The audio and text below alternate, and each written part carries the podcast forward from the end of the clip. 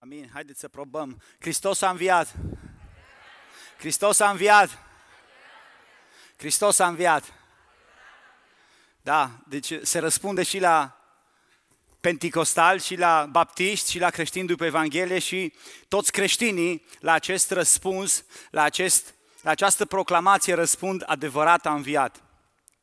Și este așa de trist, să zic așa, că acest cuvânt răsună doar în aceste zile. Această proclamare răsună doar în aceste zile. Aș putea să-l întreb pe Cezar atunci când el a fost mic și făcea plăcere acest lucru, cât de mult se spunea Hristos a înviat. Cel puțin 40 de zile oamenii se salutau cu Hristos a înviat.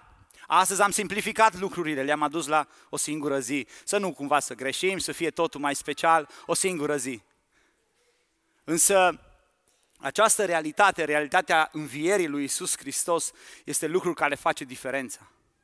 Este lucrul care este diferit față de tot ceea ce a făcut Isus până aici.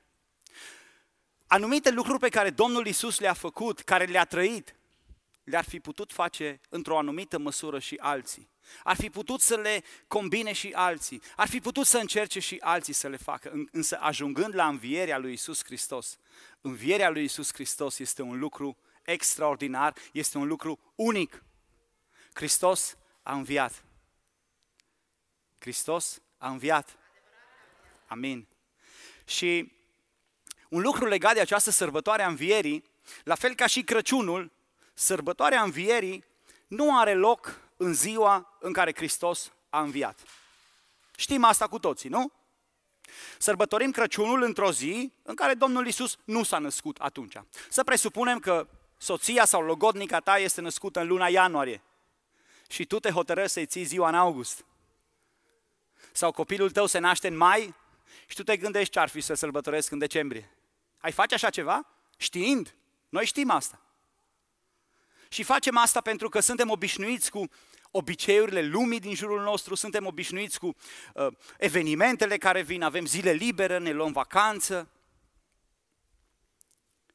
Știind, noi celebrăm aceste zile și le reducem, le reducem însemnătatea lor doar la câteva zile anume pe an. Domnul Isus a venit ca să mântuie omenirea în decembrie. Și două zile îi mulțumim și uh, slavă lui Dumnezeu în locurile prea înalte și alte două zile prin primăvară, când înfloresc pomii, Hristos a înviat. Și atât.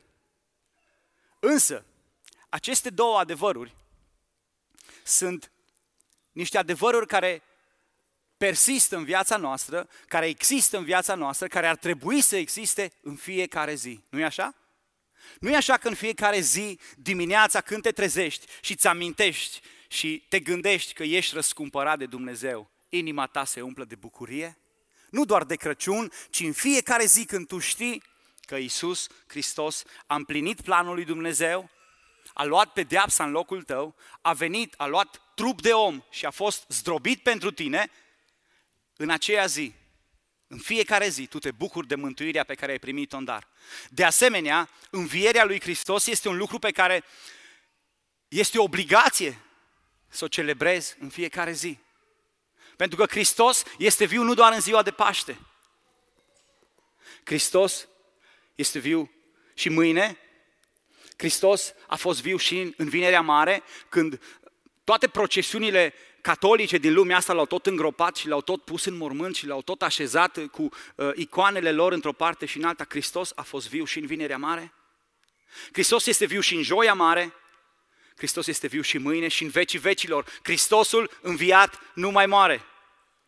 Așa ne spune Scriptura. Odată înviat, moartea nu mai are nici o putere asupra Lui. Ăsta e Dumnezeul nostru. Iar această înviere noi o celebrăm în fiecare zi. Pentru asta venim la biserică. Pentru că Hristos, speranța noastră, trăiește. Și foarte interesant, încă un lucru legat de sărbători, este că noi sărbătorim nașterea Domnului Isus și învierea Domnului Isus și moartea Lui legat de înviere, lucruri pe care Domnul Isus, foarte curios, nu ne-a poruncit să le facem. Iisus Hristos ne-a poruncit o singură sărbătoare. Ce trebuie să facem spre pomenirea Lui? Cina Domnului. Amintirea morții Domnului. Acesta este lucru care trebuie să ne unească. El nu ne-a spus să celebrăm un Jesus Geburtstagsparty, cum spun uh, nemții pe aici. El nu ne-a spus să celebrăm învierea Lui, El ne-a cerut să ne gândim și să ne aducem aminte în fiecare zi de moartea și de suferința și de sacrificiul și de jertfa Lui pe care a făcut-o pentru noi. Însă nouă, care ne place să sărbătorim, și nu e un lucru rău, vreau să subliniez și lucrul ăsta, e foarte bine atunci când sărbătorim, ca centrul sărbătorii noastre să fie Isus. Însă, te provoc, nu redu dimensiunea mântuirii doar la ziua Crăciunului, nu redu puterea învierii doar la ziua de Paște, de înviere. Aceste două realități, realitatea mântuirii, faptul că Dumnezeu l-a trimis pe Fiul Său pentru că atât de mult a iubit lumea, încât toți să fie salvați prin El, faptul acesta trebuie celebrat, sărbătorit în fiecare zi. De asemenea, învierea Lui, speranța noastră veșnică, trebuie celebrată în fiecare zi. Ține cont de aceste două aspecte și bucură-te de ele în fiecare zi. Amin. Apoi, sărbătoarea învierii este prin excelență o sărbătoare a biruinței. O sărbătoare în care cel mai aprig dușman al nostru, lucru de care toți ne temem și de care niciunul nu scăpăm, moartea a fost, înv- a fost învins, a fost înfrânt. Este o victorie asupra păcatului, este o victorie asupra lui Satan și a puterilor lui. Este o sărbătoare a biruinței. Isus a călcat, a pășit biruitor peste moarte, peste mormânt și a ieșit afară. Mormântul lui Isus este și astăzi gol, piatra este dată la o parte, sigilul este rupt, crucea este părăsită, abandonată, Isus nu mai este acolo. Isus a înviat pentru că El este biruitor. Haleluia! Sărbătoarea învierii este sărbătoarea biruinței. Și pe majoritatea dintre voi vă cunosc și în săptămânile care au trecut am vorbit despre biruință. Am vorbit mai multe lucruri despre biruință și am avut o serie de mesaje numită Biserica Biruitoare. Astăzi, de sărbătoarea învierii, aș vrea să privim un aspect al bisericii și anume glorificarea ei. Partea finală a ei, biruința finală a bisericii. Biserica nu a fost gândită de Dumnezeu doar să fie pe pământul acesta, să se adune în anumite clădiri, să cânte într-o formă sau în alta, cu acordeon sau fără, cu tobe sau fără. Nu aceasta este uh, viziunea lui Dumnezeu pentru biserică. Astăzi trebuie să ne uităm. Este incomplet să privim cele șapte biserici pe care le-am reprezentat prin aceste ferestre din Efes, din Smirna, din Tiatira, Pergam și așa mai departe. Este incomplet să ne uităm doar la realitatea lor istorică și la realitatea actuală a bisericilor noastre, fără să privim la realitatea viitoare a bisericii, la biruința bisericii. Este ca și cum am vorbit despre Hristos și am citit Biblia până la Ghețimani sau până la Golgota și ne-am oprit acolo și Biblia s-ar termina acolo. Este incomplet să vedem biserica doar cu provocările pe care le are. Trebuie să mergem la sfârșitul acestei cărți, în capitolul 21, și să vedem care este destinația finală a bisericii care este biruința la care este chemată biserica. Și astăzi, în urechile noastre, s-a citit un text scris de același autor din Evanghelia după Ioan, din capitolul 20, care relatează faptele istorice ale învierii lui Isus. Vom citi din Apocalipsa o altă carte scrisă, tot de Ioan, din capitolul 21 de data aceasta, primele 8 versete. Și vom vedea trei adevăruri, trei adevăruri despre biruință care apar în cele două texte, care apar în cele două contexte. Haideți să deschidem Cuvântul lui Dumnezeu și să citim aceste extraordinare versete. Ar trebui să citim tot capitolul 21 și câteva versete din capitolul 22, însă ne vom opri doar la primele 8 versete, restul le veți citi acasă. Apoi am văzut un cer nou și un pământ nou, pentru că cerul din tâi și pământul din tâi pieriseră și marea nu mai era. Și eu am văzut coborându-se din cer de la Dumnezeu cetatea sfântă, noul Ierusalim, gătită ca o mireasă împodobită pentru bărbatul ei. Și am auzit un glas tare care ieșea din scaunul de domnie și zicea, Iată cortul lui Dumnezeu cu oamenii, El va locui cu ei și ei vor fi poporul lui și Dumnezeu însuși va fi cu ei. El va fi Dumnezeul lor. El va șterge orice lacrimă din ochii lor și moartea nu va mai fi. Nu va mai fi nici tânguire, nici țipăt, nici durere, pentru că lucrurile din tâi au trecut. Cel ce ședea pe scaunul de domnie a zis, iată, eu fac toate lucrurile noi. Și a adăugat, scrie, fiindcă aceste cuvinte sunt vrednice de crezut și adevărate. Apoi mi-a zis, s-a isprăvit. Eu sunt Alfa și Omega, începutul și sfârșitul. Celui ce îi este sete, îi voi da să bea fără plată din izvorul apei vieții. Cel ce va birui, va moșteni aceste lucruri. Eu voi fi Dumnezeul lui și el va fi fiul meu. Dar cât despre fricoși, necredincioși, scârboși, ucigași, curvari, vrăjitori, închinătorii la idol și toți mincinoșii, partea lor este în iazul care arde cu foc și cu pucioasă, adică moartea a doua. Amin. Amin. Astăzi, de sărbătoarea biruinței, vom încheia această serie de mesaje Biserica Biruitoare privind tocmai acest tablou al Bisericii glorificate, al Bisericii care se întâlnește cu Hristosul înviat, a Bisericii care celebrează o veșnicie în prezența mirelui ei. Și provocarea rămâne aceeași. Fii parte din această biserică. Fii tu însuți o parte componentă a acestei biserici, a lui Hristos care pleacă acasă.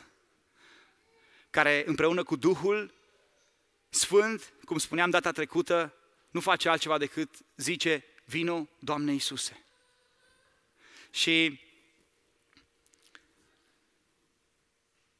vedem în pasajul care a fost citit despre înviere, doi ucenici care alargă la mormânt, Petru și Ioan. Acești doi ucenici sunt poate cei mai proeminenți din grupul ucenicilor. Acești ucenici au devenit mai târziu lideri ai ucenicilor și poate să zicem așa, întemeietorii bisericii sau primii membri ai unei biserici care a existat vreodată, a bisericii care apare la cinzecime. Petru și Ioan erau acolo. Au umblat împreună cu Domnul Isus trei ani și jumătate. Trei ani și jumătate au auzit învățătura Lui. Trei ani și jumătate El le-a spus tot ce se va întâmpla și le-a explicat Scripturile. Ei l-au crezut și nu l-au crezut. În dimineața învierii, Maria Magdalena care nerăbdătoare fusese la mormânt, vine și le spune, am înviat Iisus. Iar ei nu le vine să creadă. Fug, ăla mai tânăr ajunge primul, se uită, n-are curaj să intre, al doilea era mai îndrăzneț, intră, vede, după aceea intră și Ioan, vede și el. Și există acolo un verset care mi-atrage atenția în mod deosebit.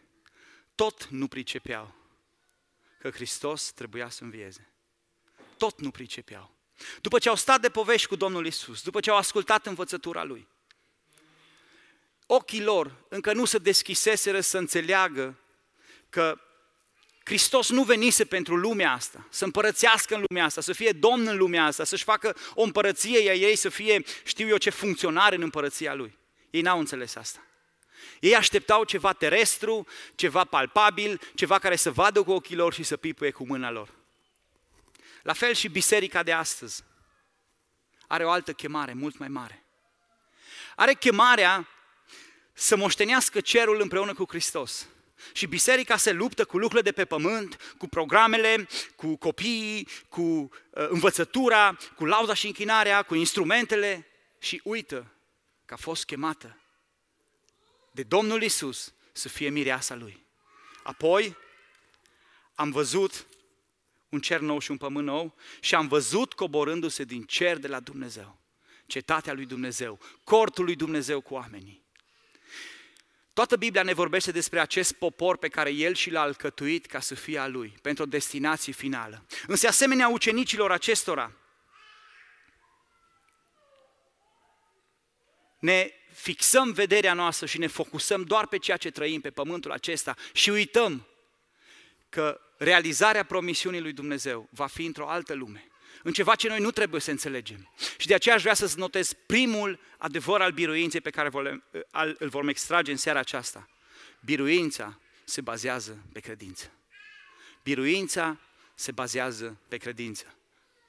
Are la bază credința și același apostol, în prima lui epistolă, spune și ceea ce câștigă biruință asupra lumii este credința noastră. Această lume pe care o vom moșteni, acest cer nou și pământ nou, aceste lucruri minunate care ne sunt descrise în cuvântul lui Dumnezeu. La fel cum ucenicii trebuiau să creadă că Isus va învia. Trebuia să creadă cuvintele Lui pe care El le explicase. Și noi trebuie să credem că am fost creați să ne petrecem veșnicia cu Isus. Că El ne-a chemat acasă. La baza biruinței stă credința. Și aș vrea să te provoc, să-ți pui întrebarea cât de mult îl crezi tu pe Dumnezeu. Credința, dragul meu, o primești nu în baza unor fapte. Faptele le vei face odată ce crezi. Faptele pe care tu le faci spun care e credința ta. După lucrurile după care alergi, lucrurile care te preocupă cel mai mult, demonstrează care e credința ta. În ce crezi? În aceste versete este o promisiune și este o chemare care spune uh, celui ce este sete îi voi da să bea fără plată. Toate aceste lucruri tu le primești prin har, fără plată. Tu nu trebuie să mai faci nimic. Isus a plătit deja totul la Golgota. Crede numai. Ți se cere să crezi pentru a fi biruitor. Ai fost chemat să fii mireasa lui Hristos, să faci parte din biserica lui și să pleci cu el acasă. Crezi asta? Mai crezi asta? Spunea Domnul Isus într-o ocazie și acest verset îmi dă de gândit mult în ultimele zile. Să nu vi se îngreuieze inimile cu prea multă mâncare și băutură și astfel ziua aceea să vă găsească nepregătiți. Ce crezi? Cum te raportezi tu la lucrurile din jurul tău demonstrează credința ta. Cât de mult timp cât de multă energie dedici lucrurilor din jurul tău, cât de importantă este împărăția lui Dumnezeu, valorile împărăției pentru tine, demonstrează credința ta. Însă această credință, dacă ar fi doar așa, să o luăm după teorie, ar fi o credință zadarnică. Ar fi o credință care n-ar avea un substrat, care n-ar avea o bază. Această credință însă are un prototip are un antemergător, are pe cineva care a parcurs deja drumul ăsta. Și te rog să notezi al doilea punct al biruinței. Biruința ta este asemenea biruinței lui Isus. Biruința pe care tu, de care tu ai parte se aseamănă, a fost deja pășită, a fost călcată, urmează modelul lui Isus. Biruința ta urmează modelul lui Isus. Isus a fost cel care a trăit pe pământul acesta și a spus despre sine aceste cuvinte. Eu sunt calea. Însă pe această cale El a pășit prima dată. Hristos a înviat, vom învia și noi. Trebuie să crezi. Hristos a înviat, vom învia și noi. Apostolul Pavel în uh, Romani 8, în 1 Corinteni 15, vorbește despre această mare însemnătate a învierii și spune, dacă Hristos n-ar fi înviat din morți, toată această credință ar fi zadarnică. Totul ar fi zadarnic. Dar pentru că Hristos a înviat din morți, aici este importanța învierii, credința noastră dintr-o religie moartă se transformă într-o încredere vie. Noi avem o speranță vie. Credem că dincolo de moarte, dincolo de orice ni s-ar putea întâmpla, biserica, sfinții lui, credincioșii lui, vor urma modelul lui Isus și vor învia. Și tot acest Pavel, în, în cuvântul lui Dumnezeu, scrie inspirat de Duhul Sfânt, el este cel din tâi, cel întâi născut dintre cei morți, cel, mai, cel din tâi din mai mulți frați. El este primul rod, el este uh, pârga învierii, el este primul care a trecut acest drum.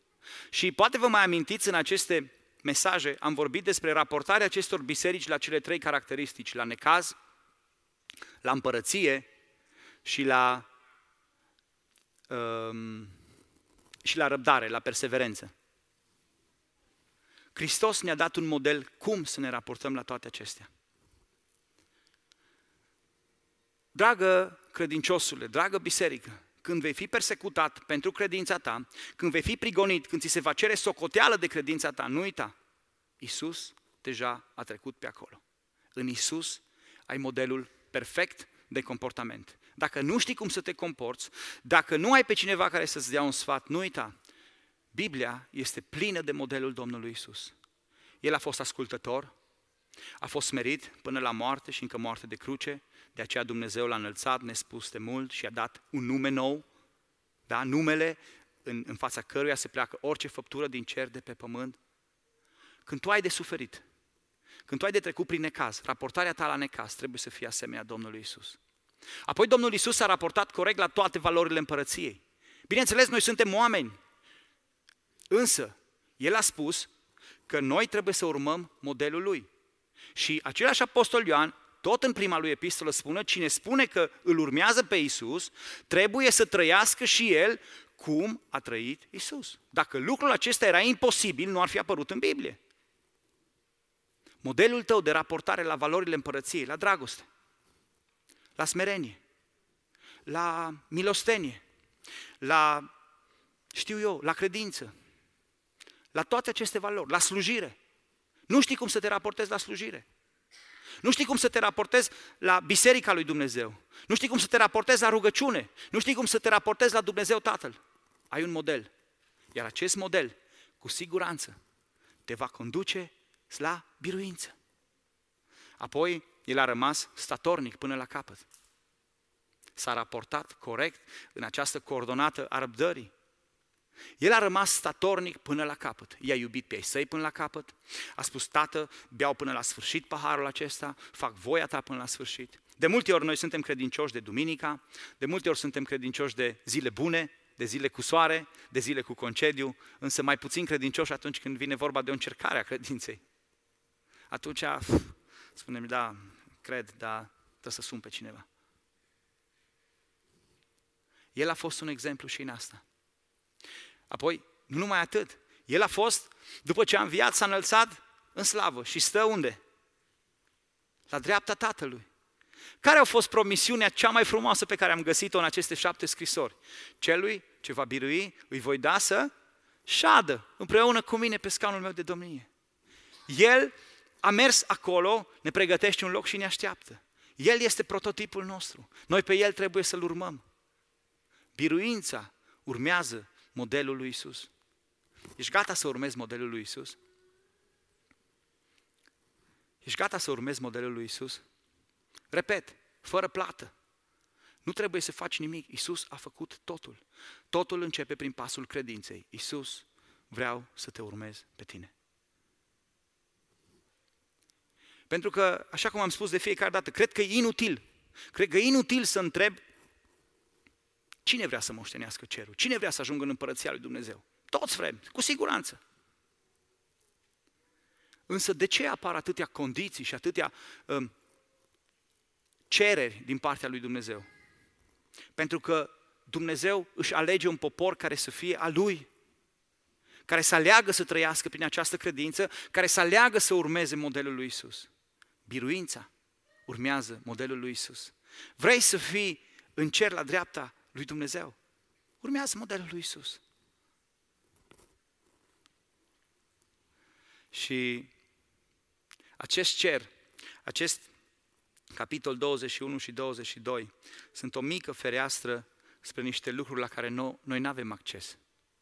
Apostolul Pavel spune lucruri care ochiul nu le-a văzut, urechea nu le-a auzit și care la inima ochiului nu s-au suit, sunt pregătite de Dumnezeu pentru cei ce-L iubesc. Însă aici, Apostolul Ioan vine și ne, ne dă așa o gustărică și ne arată câteva din lucrurile astea, chiar dacă vorbește foarte metaforic și multe lucruri nu le înțelegem. O slavă extraordinară. Ne așteaptă dincolo. Pentru că, dragul meu, uh, biruința moștenește promisiunile.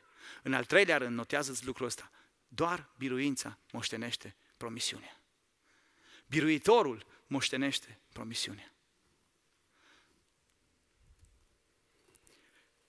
În textul pe care l-am citit astăzi, în acest pasaj, apare pentru a opta oară același verset. Același început de verset, aceeași sintaxă. Cel ce va birui. Ca să biruiești, ești chemat la o luptă. Ca să poți să fii biruitor sau ca să ți se pună această condiție, trebuie să lupți o luptă. Cel ce va birui, va moșteni. Noi suntem împreună biruitori după modelul nostru, după Isus Hristos, pe care îl urmăm. Însă este necesar să te pui de partea Lui. Și este foarte interesant. Aici, în, în acest verset, nu mai e ca în celelalte pe care le-am citit în cadrul scrisorilor. Cel ce va birui va primi o piatră albă pe care este un scris un nume nou, sau cel care va birui va primi să mănânce din pomul vieții, sau va primi să mănânce mana ascunsă. Nu. Aici vine și totalizează toate aceste lucruri. Cel ce va birui va moșteni toate aceste lucruri. Și hrana aceea, și viața veșnică, și statul pe scaunul de domnia lui Dumnezeu, și mana cerească, și toate promisiunile lui Dumnezeu. Cel ce va birui va moșteni toate aceste lucruri. Vedeți, Maria Magdalena îl vede pe Hristosul înviat și își dorește să înceapă să trăiască în promisiunea lui. Cum, cum, a găsit-o, cum au găsit-o îngerii pe Maria Magdalena? Cum a găsit-o Domnul Isus? Plângând. Maria plângea. Iar aici vine și ne spune, El va șterge orice lacrimă din ochii lor. Maria Magdalena s-a întâlnit cu Isus și Isus doar atât i-a spus, Marie. Și ea n-a mai plâns. Întâlnirea cu Hristosul înviat te duce în promisiunea lui Dumnezeu. Și ea și-a dorit să-l țină pentru ea și a spus, cumva, acum noi avem numai răspunsul aici. Nu mă ține, i-a zis Isus, căci încă nu m-am suit la tatăl meu, ci du-te la frații mei și spune-le că mă sui la tatăl meu și hopa, nu-i mai doar tatăl meu, la tatăl meu și la tatăl vostru. La Dumnezeul meu și la Dumnezeul vostru. Aceste promisiuni devin totalitare pentru biserica lui, pentru că găsim și aici. Și am auzit un glas care, tare, care ieșea din scaunul de domnie, adică acolo unde era așezat Dumnezeu, care ce spunea? Exact același lucru. Eu însuși Dumnezeu va fi cu ei, El va fi Dumnezeul lor și mai apoi, în cel ce va birui, spune, eu voi fi Dumnezeul lui și El va fi Fiul meu. Marie, eu mă sui la Tatăl meu și la Tatăl vostru, la Dumnezeul meu și la Dumnezeul vostru. Cel ce va birui va moșteni toate aceste lucruri. Eu voi fi Dumnezeul lui și voi fi Tatăl lui. Toate aceste lucruri le moștenește biruința. Și despre aceste lucruri am putea să vorbim și să delirăm chiar, să ne gândim ce frumos ar fi acolo. O, o splendoare pe care ochiul uman nu o poate descrie, cuvintele umane sunt sărace. Toate aceste lucruri sunt promise celui ce stă de partea lui Hristos. De aceea, pe acest pământ, preocuparea principală a bisericii, și când spun biserica, nu mă refer la o clădire, la o entitate sau la o societate religioasă, mă refer la cei care îl urmează pe Hristos. Indiferent din ce loc, biserica trebuie să-L caute pe Hristos. Să umble după modelul Lui și să umble în credință. Și atunci când biserica devine biruitoare, toate aceste mesaje pe care le-am avut nu au fost ca să uh, pună sarcini asupra noastră. Iară predică Seba, iară vine și ne spune că trebuie să facem. Nu. Este ceea ce cuvântul lui Dumnezeu ne spune să facem. Pentru a moșteni toate aceste lucruri. Repet, cel ce va birui va moșteni aceste lucruri. Toate aceste lucruri. Nu e așa că ai vrea să le moștenești? Nu, ai vrea ca, nu e așa că ai vrea să să, să, să, să intri în această glorie? Nu e așa că ai vrea să intri pe aceste porți încetate și să te bucuri? Nu e așa? De aceea te provoc. Biruința, biruința se bazează pe credință. Trebuie să crezi. Totul a fost făcut deja, este fără plată. Se bazează pe credință. Doi, biruința urmează modelul lui Isus. Nu știi cum să te raportezi la anumite lucruri. Uită-te la modelul lui Isus. Dar e greu, dar trebuie să mă smerez, dar trebuie să mă las călcat în picioare, dar iară să-mi dea mai puțin bani, dar iară eu să nu comentez. Da, fă asta. Ăsta e modelul lui Isus. Îți garantează biruința. Da, da, uite, vezi, toți din jurul meu au și uite ce bine le stă și aș vrea, uite-te la modelul lui Isus. Uite-te la modelul lui Isus. El, pentru slava care era pusă înainte, a disprețuit rușinea, a disprețuit crucea și a fost ascultător până la moarte. Urmează modelul lui Isus, pentru că doar biruința moștenește promisiunea. Și o să ascultăm o cântare. Nu o să cântăm, o să o ascultăm. O cântare care este o fereastră. Care e o fereastră spre aceste promisiuni pe care le vom moșteni. Într-o zi, pentru cel ce va birui, într-o zi pentru cel ce va sta statornic, va trece biruitor peste necaz și va păstra toate aceste valori ale împărăției. Într-o zi, această ușă se va deschide larg și vom intra în promisiunea lui Dumnezeu. Haideți să ascultăm această cântare și să aruncăm o privire în promisiunea lui Dumnezeu, iar apoi voi încheia.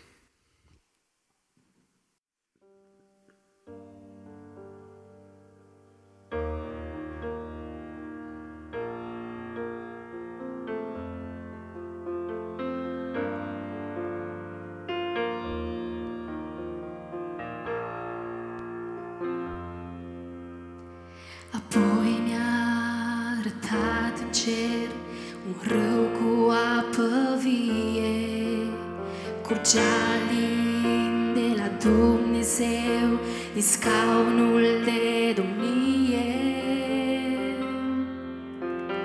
Pe malurile râului Stătea pomul vieții Rodind sub raza soarelui În mijlocul cetății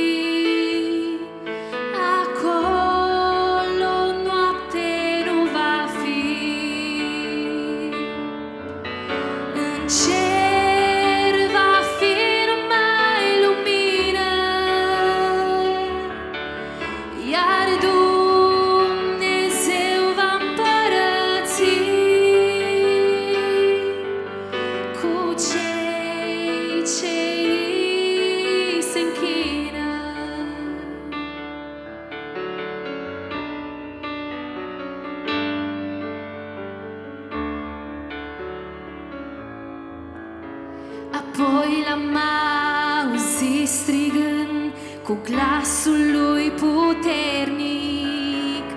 Iată că eu vin curând, ferice de cel vrednic. Va fi ferice de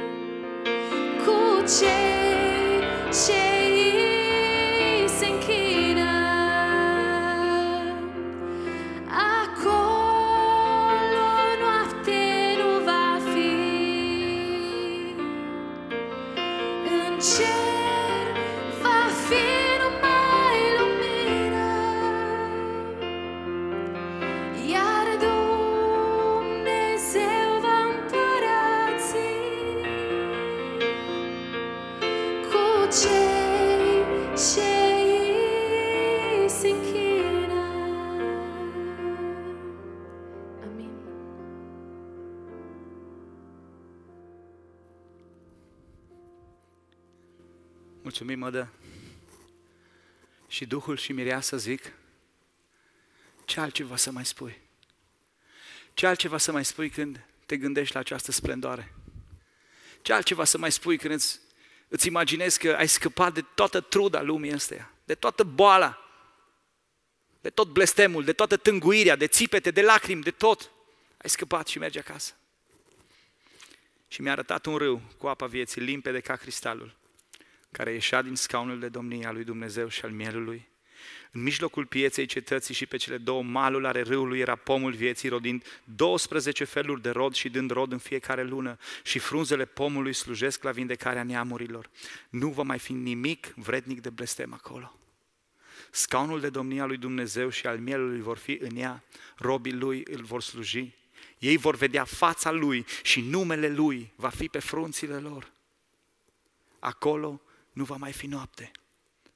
Și nu vor mai avea trebuință nici de lampă, nici de lumina soarelui, pentru că Domnul Dumnezeu îi va lumina și vor împărăți în vecii vecilor. Amin. Interesant. Biruința aceasta se obține prin credință. Însuși Dumnezeu, când Ioan scrie aceste versete, îi spune, fii atent, scrie acolo lângă ceva.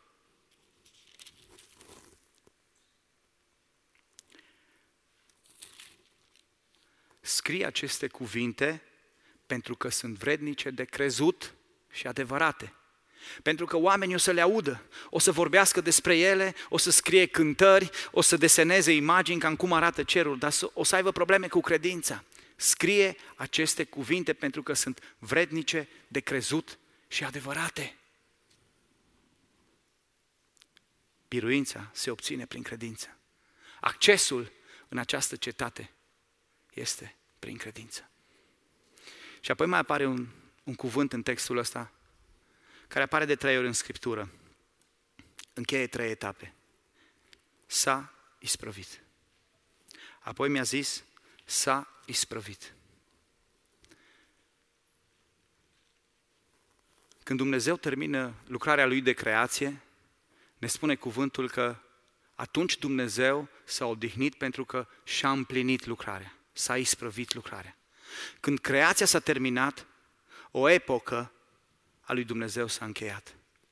Apoi, ultimele cuvintele Domnului Iisus pe cruce au fost tocmai acestea. Apostolul Ioan le redă exact așa.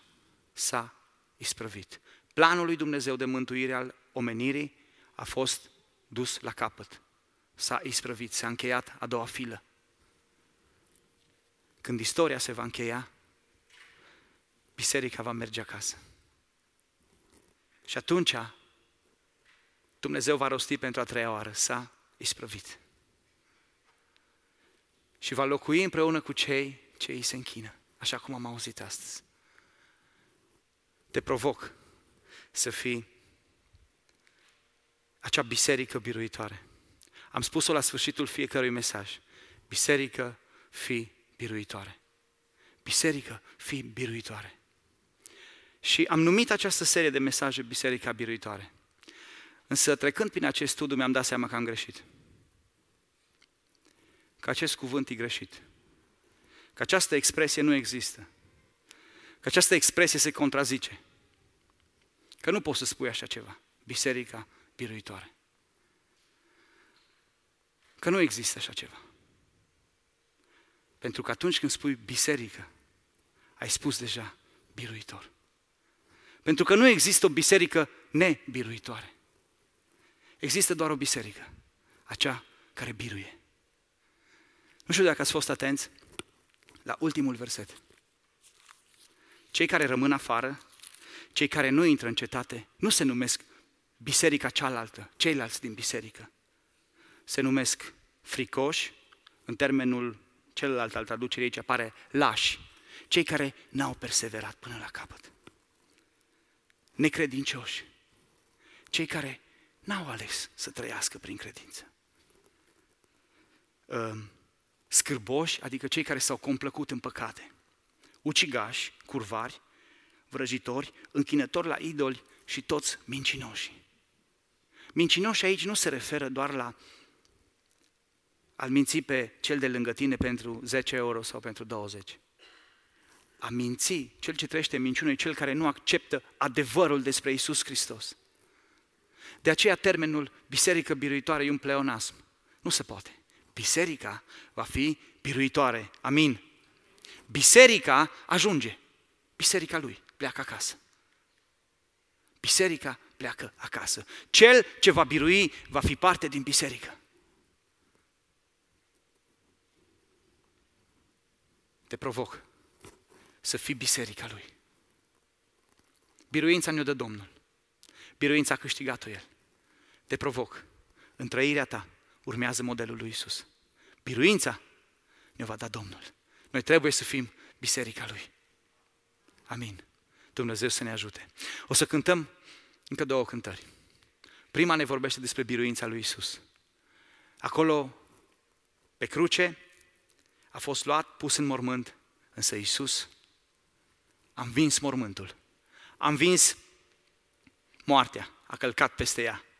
Capul care altădată a fost străpuns cu spini, trupul care altădată a fost biciuit și țintuit pe cruce,